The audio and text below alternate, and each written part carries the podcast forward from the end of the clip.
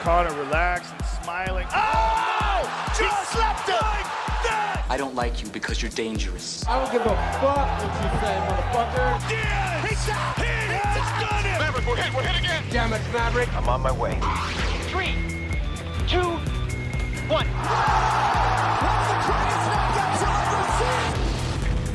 Woo! You can be my wingman anytime. This is the Believe in MMA Mavericks podcast, featuring your hosts, Mike Straka and Ike Feldman. Welcome to MMA Mavericks. I'm Mike Straka along with my co-host Ike Feldman. Ike, uh, an embarrassing judging performance in Texas. Uh, you know, a lot of people are really up in arms about what happened in Houston. Yeah, a lot of people, and we were joined by some of them. Man, this is a beautiful array and variety of guest lists. You wanna you wanna name them off? Well, we've got Ian Parker from Cage Hero. Uh, we've got Trent Reinsmith from the Oak, uh, the Come On Now newsletter, which uh, he's been covering MMA for a long time, MMA Junkie alumni, and of course, none other than Aljamain Sterling, uh, talking about his little beef with Henry Cejudo uh, and uh, some of the backlash that has been going back and forth between these two guys on Twitter. it's an interesting show, Ike. What do you think? I think it covers everything, like you said, man. Aljo with the the beef with champ triple crown as he says as he says i know henry is a big avid listener of the mma mavericks and he he might be upset at me but henry uh aljo said it not me. And we have ian parker who goes in on the judges man. I love this guy. First time speaking to him it sounds like he put something in his coffee but he just goes and goes. And then trent reinsmith talking about the brain trauma he brought us down to a nice calm pace. But man this was a roller coaster of interviews it was fantastic. Check it out. This is the Believe in MMA Mavericks podcast. Hey, so uh, a little uh, back and forth with Henry Cejudo, huh? What, what, what do you think of all the uh, the hoopla? Uh, I don't. I really do not know what to make of it. I think it's kind of ridiculous. This whole landscape of the bantamweight division. He's a great competitor, but at the end of the day, he's starting to become a great clown. Like what you call the man with the uh, the triple crown. You you kind of went in on the Helwani show, man. I never seen you that fired up. But you, I remember you being frustrated a couple years ago with the rankings and dumping back and forth with Garbrandt and Dillashaw doing rematches. But is this the most fired up that you've been disrespected with the bantamweight? Uh, I don't I don't know. It's been uh, it's been a long road, man. You know, getting back to where I'm at and uh, to climb the rankings even higher than I've ever been. I think uh, with all those things in mind, it, it's just been really frustrating to do all this work and not necessarily get anything for it. Uh, you know, you, you climb, you try to get to the light at the end of the tunnel, and there's nothing there. You know, that's essentially what it feels like. And uh, you know, I just want to know what, what we're fighting for. At the end of the day, I, I like prize fighting is cool to just make money, but you know, I'm trying to leave somewhat of a legacy and uh, I'm not getting that opportunity. I just wanted to know what did uh, Yana Kunitskaya do to you, man? You yeah, she was. I don't know. She was being, she was being there for her guy, for sure. I mean, I don't blame her, but it's just like just weird when females jump into a man's fight. It's always going to be awkward. It's, there's always going to be a lose lose for the guy, you know. So I don't I don't like to play those games. I understand that, man, especially as a guy, but it's like, have you been getting a lot of brushback with that quote? Nah, I don't think I said anything wrong. I think people can understand exactly where I'm coming from. Guy shouldn't be arguing with a female like that, especially one that's not his woman. That's one. And two, it's just you shouldn't be fighting with a female in general. Like, what am I gonna say to her? Oh, I'm gonna beat you up? Like what? There's nothing to be said with that situation. True, true. Hey, Aljo, hold on one second. Hey, Ike, who's calling in right now? Me. Who is it? Ian Parker. Hey, Ian, stand by. Hey, what's up, Ian? Welcome Hey, to the what's going show, on? Ian Parker. So we got Aljamain Sterling on. We got Aljamain Never Sterling heard- on the line right now. Never heard of him. Who's that? Yeah, right. So, I, Aljo, so I'm, Aljo, hanging out, I'm, hanging, I'm hanging out with Henry. Say hi. Oh my gosh. uh, I'm just, I'm just kidding. I'm just kidding. so, so Aljo, what do you make of uh, what do you make of Karyn Bryant coming out and saying uh, that that Henry was a little out of line with his uh, Al Jemima comment. Oh. Personal for Henry, I think he was just trying to make a silly joke and it backfired on him. But I, I, I don't know if it was just wordplay he was just trying to use and not really understanding what the word actually means. But uh, I don't know. I, I, don't live in Henry's head, so I can't speak for him on that. I, if I Well, well, okay. Let me ask. Let me ask you then directly. Were you offended by that, or did you just laugh it off? uh, I, I didn't know what to think of it. Again, I don't know what, what his intentions were. So I, there's nothing for me to really really take from it. Do you feel like um, when people when people try? Or wait, wait. Which train are you on right now? You're on the A train, the C train, the E train. I'm on the two, I think, the two or three, but I'm about to go under a tunnel, and my connection Okay. is going to be gone. All right. Well, uh, hopefully your hand heals up, man. Is the guarantee the next fight you want is Peter Yan? Pidiano for the strap. Okay, okay. Rest up, man. When's your timeline? I think we lost him. Yep, I think we lost him. Well, that was Aljamain Sterling, everybody. Uh, we're being joined by, of course, Ian Parker from Cage Hero.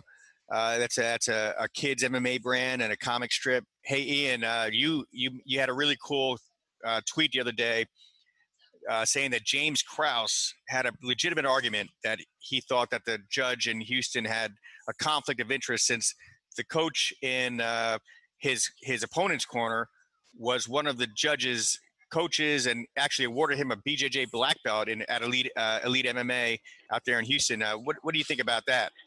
Yeah, uh, are we allowed to curse on this show or no? I don't know what the the rules are here. Uh, I'm so used to Anakin Fuck Floyd's no. podcast Yeah, with yeah. no rules. Fuck no. All right, good. Because I'm really bad on Anik's show. I'm the absolute worst. Um, even when we do our sponsors, I curse. I'm I'm bad with that. No, listen. I, I, first off, what blows my mind. Let's pretend that that story hasn't even come up. How the fuck did this guy score that first round? Not for James Krause, you know. I mean, let's be honest with ourselves here, okay? For the what four and a half minutes, he was riding the guy's back, threatening with the choke, with the takedown, and then what? Because Giles turned it around, landed a few punches at the end. I mean, that that to me right there just showed how poor this judge really, really was. And I talked about this also a few weeks on the podcast that the Texas group they haven't really been judges in any big MMA fights, mostly boxing and amateur stuff. And that obviously showed its rear head. It wasn't the only fight where the scoring was obviously atrocious. I mean, you know, there's some other fights there that I'm sitting there going, what were they really watching? You know, I mean, were they playing fucking Minecraft during on their phones? I don't know, but you know, it's re- it's really bad. And for someone like Krause, who, come on, man, this guy steps up on what like 35 minutes notice, drives down the block, weighs in a weight Yeah, class yeah. up, and arguably, I actually had him winning the fights round one and three. I thought three went his way. I thought he landed more. Giles was exhausted. And then this comes up how the judge got a black belt from the guy who's cornering Giles. That's just foul, man. That's so bad. That should never happen. That's 100% a conflict of interest. I'm sure Dana White and the UFC will do right by Krause, but that sucks if, if it doesn't get overturned because that's a blemish on his record that he should have been known for legacy wise. Like, yo, this guy's a legend. Forget the weight class. No one steps up in that short amount of time, comes in and wins the fight. You know, not that Giles, I think, is the most dangerous guy in that division, but it's still a weight class up. The guy still has a ton of power, as you saw. And, and even if you're training year round, there's so much of a difference when you're training for an actual fight. So I really feel for James Krause. Um, I know he got paid well for this, and it made sense for him. I hope they give him a really good fight coming up with a good name and reward him because this is bullshit, man. This really is. And even on top of that, with this story, crazy. Damn, Ian. Wow. Drop the mic, man. I, I think you covered all uh, fields with the James Krause fight and uh, fight. Um, again, we're being joined by Ian Parker at Parker Cage Hero on Twitter. So, in your opinion, you, you want Dana White to take care of Krause. What would you want the UFC to push for in terms of the Texas uh, Athletic Commission? What what changes? Um, we don't go there ever again for a fight until. Li- Listen, number number one, yeah, let's stay away from Texas for now. And listen, Texas is a fun place. I've been there many a times, you know, and you, the fans are great down there. The problem though is that listen, we always make jokes in the sport, even though it's serious. Don't leave the fight to the judges, right? Because you just never know. But when things are just so screwy, you know, and really like think about these people's careers. You know, someone like Andrea Lee. I mean, listen, Lauren Murphy's got a story. You got to feel for her. You're glad she won the fight. but how the hell did you score that for her 30 to 27? Like, let's be real here. You know, Eh, eh, when she said, "Oh, my takedowns and because her mouthpiece fell out a few times," that's not that that's not how that's not a scoring thing. Like, oh, her mouthpiece fell out three times, it's a half a point for Murphy. That's not really how this works. You know, it's for Texas. If we're going to go back there, or for the just judging in general with the scoring system. You know, when I was on Anik's show um, a couple Mondays ago, we discussed this. I thought there should be five judges. I thought the judges should not be cage side. They should be in a remote location with noise canceling headphones. Those are the two main things because, I mean, listen, you know, Mike, you and I have been friends for a while. You've been watching the sport for God knows how long. When if someone throws a high kick and it's blocked, how often do you hear their corner going, hey, you know, even though the kick does nothing? You know, and the judge may be influenced yeah. by that. You know, of so, course, yeah. I, you know, like, and also when you're sitting there, you're supposed to watch the monitors, right? Because that you're supposed to get your angles, but you can't tell me that these guys never glance up at the cage. You're sitting right there. It, it's got to be impossible to not want to look up. You know, they should be in somewhere where they can't be influenced. They shouldn't even be sitting next to each other, each in three different rooms, noise canceling headphones. You know, and I know people are talking about this open scoring, which I personally think is pretty cool. Thank you. But Thank I think you. those first two options would be the first. Would yeah, would be the first step. Oh, you want to talk about open scoring? I love open scoring. We could definitely get into that. But but I think those first two options are definitely the way to go to at least improve it a little bit. I don't think I don't think three judges is enough. I really don't. Especially and, and we got to find out where these people are, are judging. Like for them to never judge a main event in MMA, period. Um, that that should tell you something right then and there as well. You know what? What really boggles my mind is that when I was at Fox News, you know, my, remember my Fox Fight Game show? I was covering HDNet fights. Mark Cuban and uh, Andrew Simon did these things back in like 2007 and I was out there in Dallas, Texas, and they were doing they were they were far ahead of the game, and they were before New York. You know, California was the first, really. Well, Denver was the first, but California was the first big state to actually sanction it, and then Nevada, of course. But you know, I was in Texas back in 2007. HDNet fights, Mark Cuban. You know, uh, you know, we had a lot of good fights out there, and I, I just feel like Texas should be should, they should be there judge wise. Like there's no excuse for what happened on Saturday night. You can't say that they're not they're not educated in the sport yet. Like I said, I've been covering the sport and you like you know Ian since 2001. And I was in Texas in 2007 with Mark Cuban's HDNet fights. It was Guy Mezger, it was Andrew Simon, and these guys had it down to a science. And they were the first really big state to actually do fights live uh, and and and and air them on HDNet. And I just feel like there's no excuse for Texas to be that far behind when it comes to judges. There's no reason why we're all sitting here going, well, you know, they've never judged a main event before. They've never judged MMA before. Of course they have. I just feel like there's not enough people, there's not enough like uh, accountability when it comes to judging. And you know, I, I try to get Nick Lembo on the show today because Nick Lembo is the counselor for the New Jersey State Athletic Commission, and he's been a guy that I, have always looked to Nick Lembo as like the the standard when it comes to absolutely mixed, mixed martial arts judging and and refing. Go ahead, Ian. No, no, no. I was agreeing with you. I, I've known Nick for a long time, so I'm I agree with you. He's definitely someone that really holds the standard. I didn't mean to cut you off. I was just agreeing with you.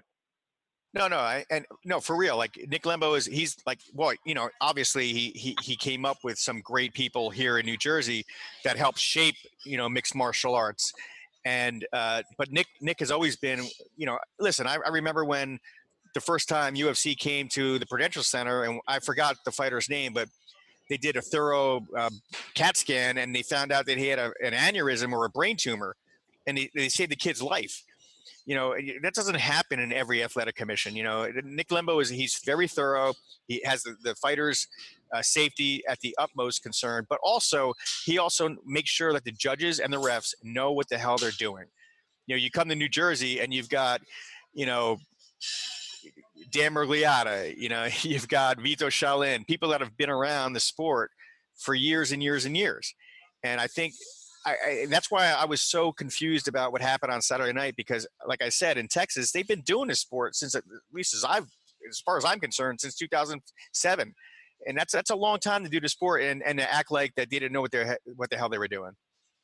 Well, and it's and it's a shame too because you know think about I know we've heard rumors when they were planning like a big Brock Lesnar fight or a big Conor McGregor fight at Cowboy Stadium.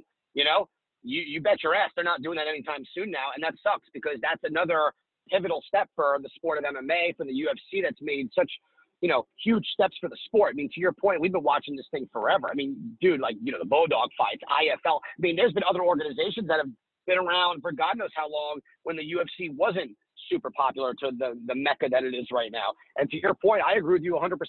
Regardless of what people say, and even I said it like they haven't, I meant like they haven't handled a big UFC event, not other MMA to your point. So you are correct. It just, Yep, yep, yep. regardless, there really is no excuse. You know, it doesn't change whether you, you, you know, the amateur, the pros. It's just when things are so far off. Like, look, we can look back at split decisions. You can talk about the Reyes Jones fight. We can go back and talk about when Hendricks, you know, and Lawler and Hendricks and GSP and all of these split decisions we think are robberies or whatever it is.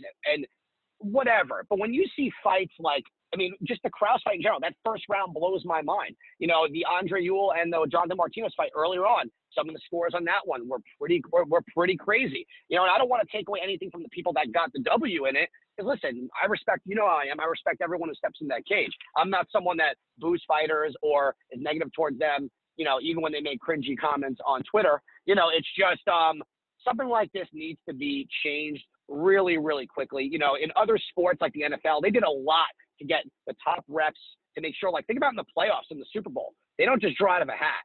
You know, they make sure that they have specific referees there so that game is not hindered upon their calls.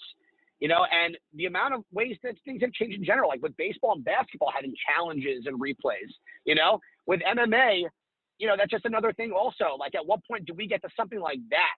You know, when something was illegal. I mean, how many times have we seen kicks to the nuts that really hit the inner thigh, the leg, and they get take a point away? Or when a guy does kick someone three or four times and just gets warnings.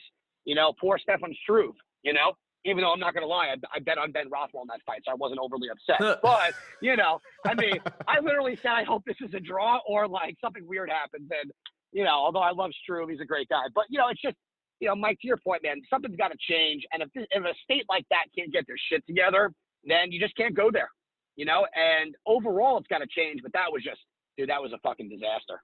Just a disaster. Ian, g- great takes, great insight. Again, we're being joined by Ian Parker. This is my first time talking to you, man. Uh, What the hell's the secret that you start your day with, man? It sounds like you're running from the police while you're doing an interview. I got kids, bro. I got a six year old and a three year old, and they go to the. It's just my life's crazy. No, you know what? Um, I love Mike knows. I'm. I've been very involved in MMA for a while.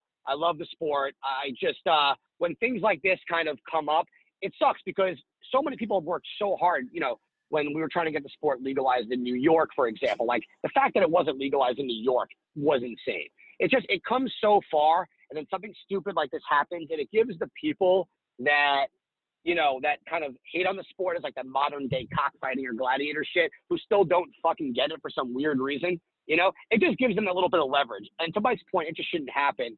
And honestly, I just drink a lot of Starbucks in the morning to make sure because my kids, dude, my three year old daughter gets up at five, and when I hear uh oh, my sink's overflowed in the kitchen.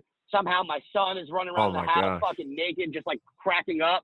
So if I'm not at the top of my game right away in the morning, like head on a swivel, I'm done. So, oh yeah, I'm fucking fired up. Let's go. What else you got? I'm here. Dude, we need you to judge, man. It's like you're you're always on your game. Some of these judges aren't on their game. Oh, I'd, I'd uh, with the open score, we brought it up real quick. Uh, uh, people say that maybe uh, they they tried it in boxing, and uh, boxers tend to coast if they know they're up six rounds and it's the seventh round. I'm like, in MMA, it's a lot different, obviously, with the gloves. If somebody's up in the third round or fifth round, if they coast, they could get knocked out. What's your opinion on the uh, open scoring? Yeah, so the reason why I like open scoring is exactly for the reason of listen, if a guy thinks he's up two to one, but it's one one, that's going to change the way he fights. You know, listen, most fights, and I think, and Mike, I, I would think you would probably agree with me. We we usually share the same brain within this sport. If a guy's legitimately up 2-0 and he's dominating the fight, you know, he's still not necessarily going to coast. He may then take the fight to the ground. He may just kind of stay out of brawling, you know, stay out of trouble, like someone like Max Holloway. I don't think it like when he's up in a fight, he will still point at the ground and say, "Let's fucking go. Let's throw it down for the last ten seconds." You're not going to change someone like him. You know, I just think that we got to give fighters if we're going to still have these judges. And look, it's not going to change overnight. We got to do whatever we can to take it out of their hands, even if it gets into their hands. If a guy thinks he's up 2-0, but for some weird reason he's down 2-0 or it's 1-1, let the guy know. You know, it will really. This will be more of a challenge for the coaches. you know, how to really work strategy in their fight because it's kind of hard to really coast in an MMA fight when you're in the cage. You can't run in circles. You will get deducted a point at the, you know, and this isn't like that, uh, Kalib Starnes versus Nate Quarry. I'll never forget that, you know, because that was literally the epitome of coasting. Um, even though he was losing the fight, which was really stupid. But think about it now. When a guy thinks he's up 2-0, right, and he takes the guy down, he sits in his guard. He will throw punches. He'll do enough to stay busy. Will that really change that much if he's up 2-0 with a live scoring? I don't think so. I think if anything, it just gives the guy that's down more of an obvious, yo, you need to go in there and finish. There's no question. You know? Or to the guy that thinks he's up 2-2, Yep. hey, it's 1-1. You can't just coast. Don't leave it in the judge's hands. Just some guy, it, man. you know? So I think we agree with you, Ian. We're gonna have to cut you off, man. We got another guest All on. good. We're just Well- it, it's Well, well, hold on, Ike. Before before we go, Ian, just give us a tell us a little bit about the uh, about Cage Hero and where you are, uh, where you're at with the comic, and where you're at with the story and, and the TV show and, and the brand. Sure. So, um, Cage Hero. So I wrote a story. First, I started off with a clothing line, Cage Hero. I sponsored a lot of fighters, people you may know like Daniel Cormier, Luke Rockhold, Cung Le, Miesha Tate, Chris Weidman, all those awesome people. And kind of wrote a story one night. It got published by a company called Dynamite Entertainment, and it was co-written with myself and Kevin Eastman from the Ninja Turtles. Turned into a graphic novel. I was honored to have Mike write something in the inside of the graphic novel, which was awesome. Um, a couple years later, the script is now complete, and we are out there doing a little uh, fundraising and pitching towards Netflix and a few other studios that are interested in turning this into a live-action movie. So it's uh, pretty awesome. What I'm trying to do is I'm trying to become this generation's version of the Power Rangers or the Ninja Turtles, with each kid representing a different a different part of MMA. Yeah. So, you know, my uh, my six year old son, cool. I just you know, even though he likes the Avengers, he doesn't know that Captain America's fighting fucking Hitler. It's like, you know, like why doesn't he have his own Michelangelo who just happens to know how to do jujitsu? Why not? So that's what we got going on here. Yeah. I could say that because I'm Jewish, by the way. It, wor- it works. So yeah. yeah, Mazel Tov, man. Mazel Thank Tov. you. Thank you. Look, hi. All right, Ian Parker. It's it's it's it's at Parker Cage Hero on Twitter, and uh, thank you so much, Ian. Uh, great insights. Uh, we love we love the uh, the talk about the open scoring, and obviously what what what Texas did on Saturday night. Uh, and you know James Krause does have a legitimate argument. You know I, I hate to say it because you know I, like you said I respect everybody who steps into the cage. It's, it's no offense against Giles. Oh no, yeah, I, I agree with you completely. Nothing against Giles. You know, it's just um, it is what it is. It sucks. Oh, thank. I was like, oh, Mike's gonna get him going again. No, no, no, no. I don't want to. I don't want to take up too much time. All right, brother. It's okay. I understand. Well, we got Trent Reinsmith coming up uh, coming up next, and uh, thanks a lot, Ian. Talk to you soon. You got it, guys. You got it. Take Later, easy. brother. All right, All right, we the show rolls on. Trent, dude, great column today. We we just we just actually spoke with uh, Aljamain Sterling. That's right. Okay, what did he have to say? Anything? Anything uh, interesting? Well, he he said he wasn't too offended. Right. Okay.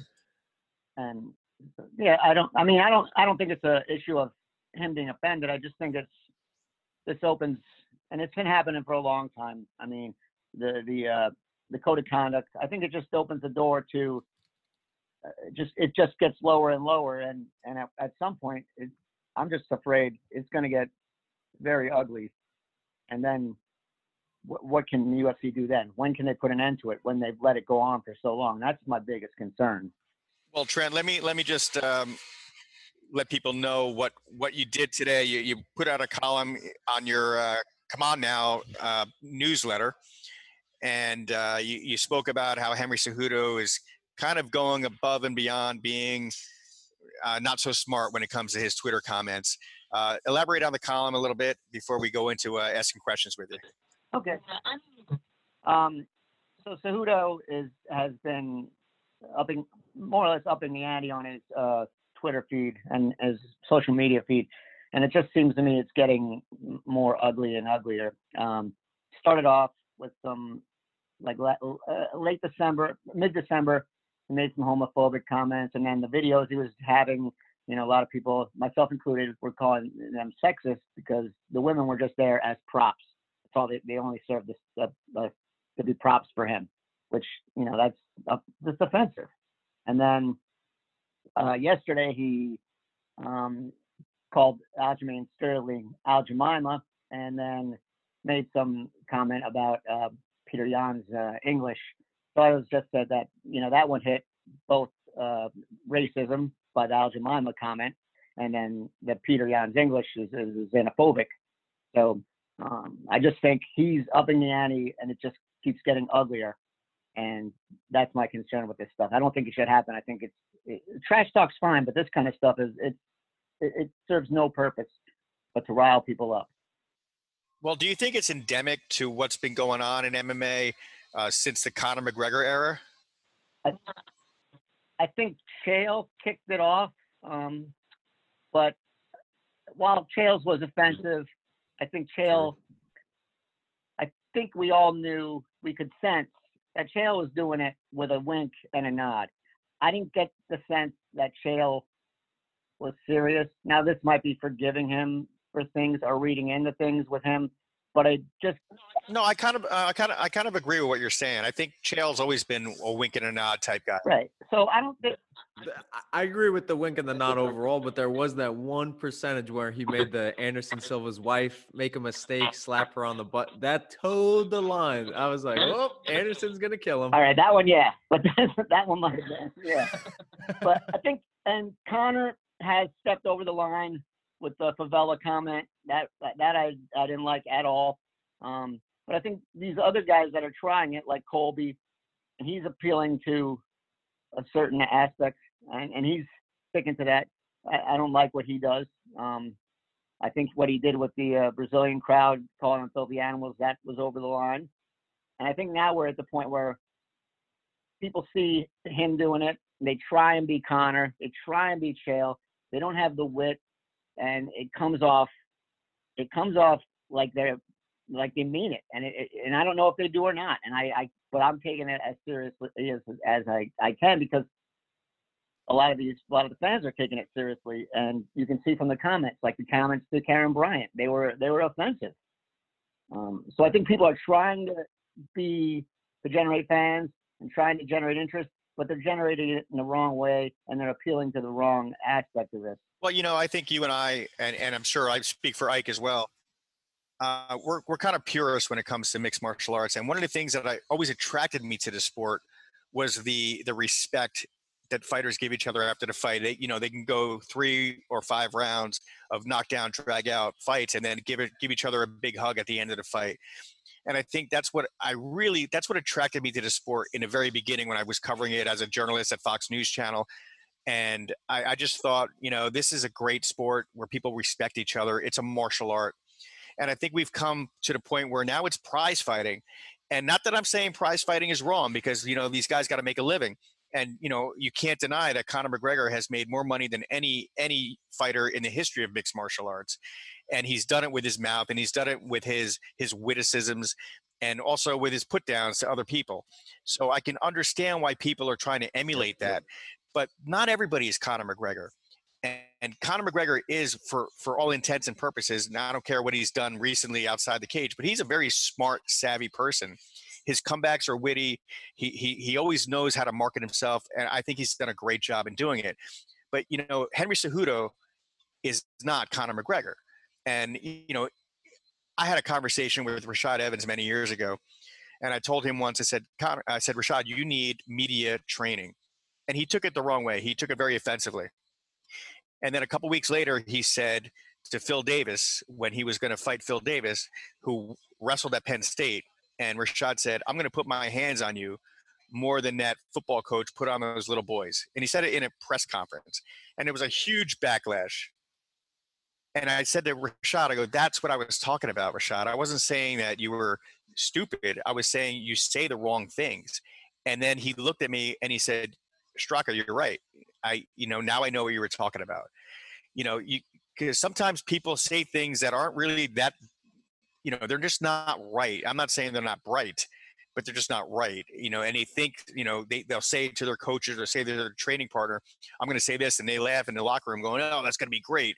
But no, then then the mainstream media comes in and says, "How could you possibly make a joke about kids getting molested?"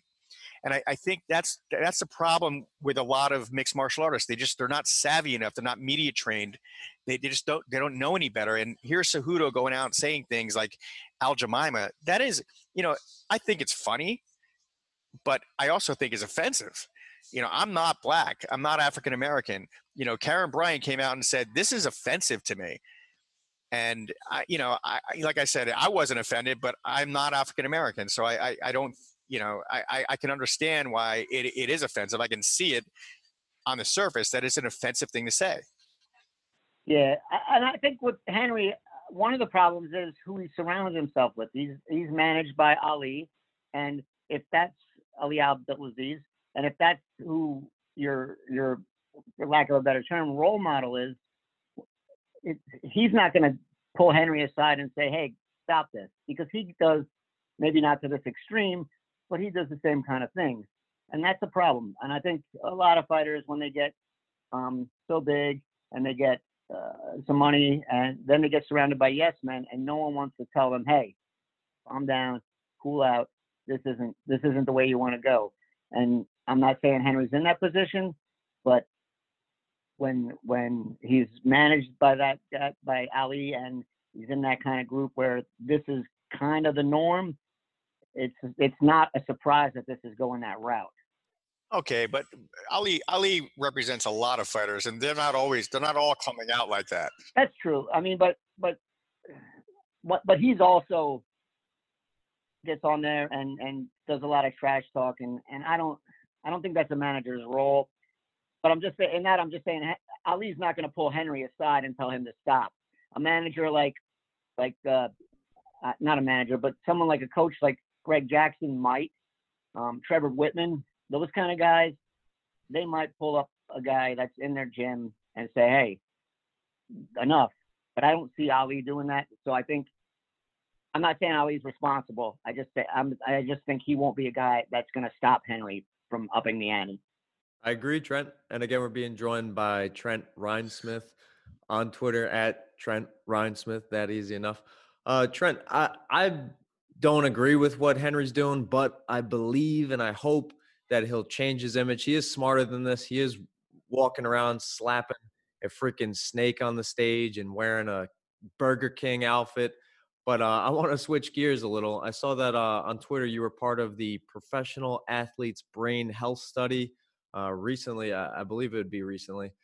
But what can you tell us about brain injuries and brain trauma in combat sports? Are they making any new developments? Is there any hope that this sport's going to last uh, another 25 years and that it's not going to be concluded now that it's on the ESPN era, more eyeballs and watching. And if there was a death inside the cage, uh, it can just send the sport down a awful spiral. Can you tell us that the sport is headed in a good direction in terms of research and uh, studying of the brain and brain trauma? Dr. Bernick at the um, Cleveland Clinic is, is doing a study with uh, boxers, MMA fighters, and now they're also adding professional bull riders in there. So that's a good step uh, as well. Um, the the research he's doing is ongoing, so it's still going to keep going. What he found was obviously boxers and MMA fighters have uh, brain volume loss. But what what I found interesting was that um, in the retired boxers, they had brain volume loss in a different region.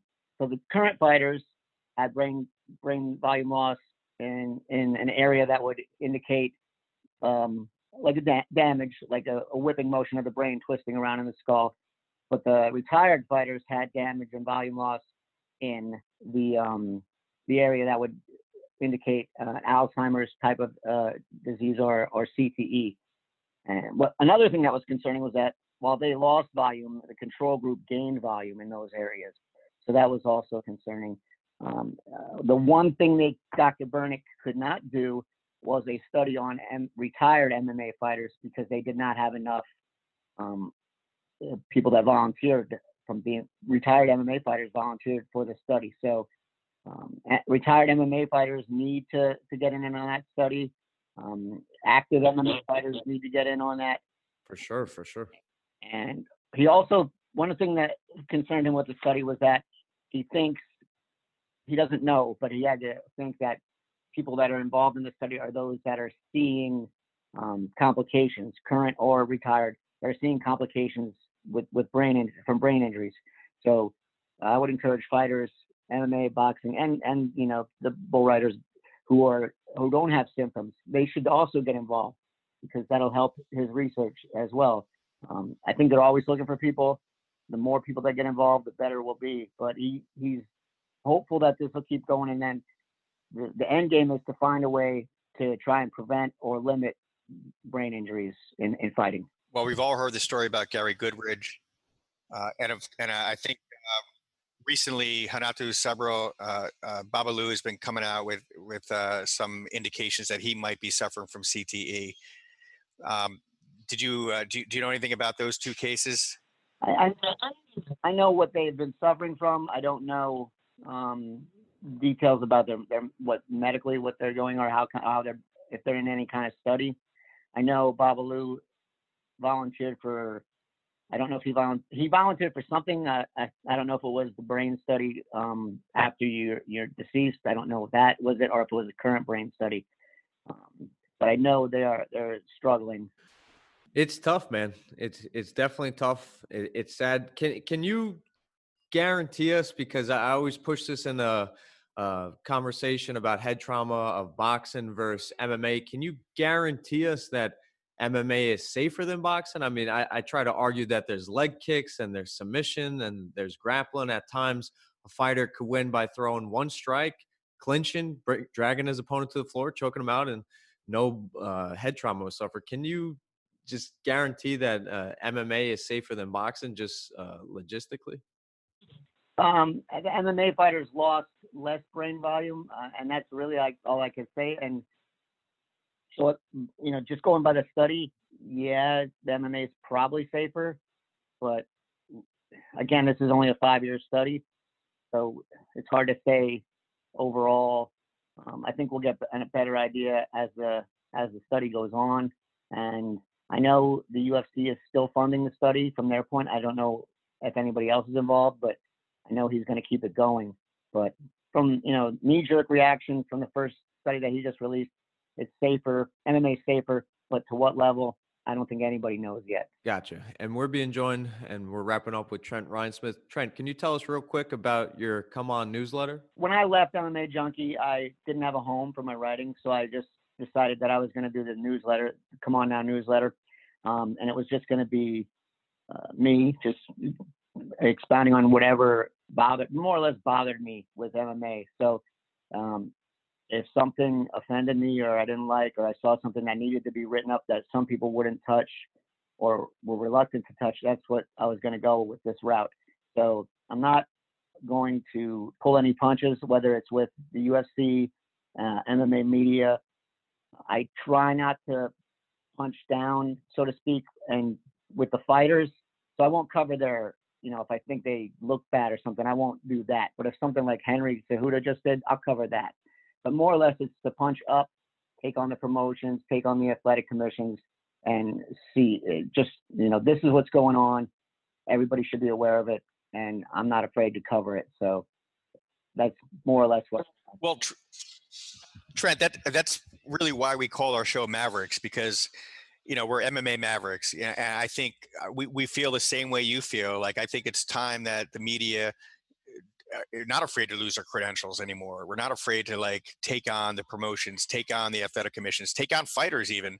You know, I've been in situations where I've had fighters come up to me like, "Mike, what the fuck was that? Like, what did you just say about me?"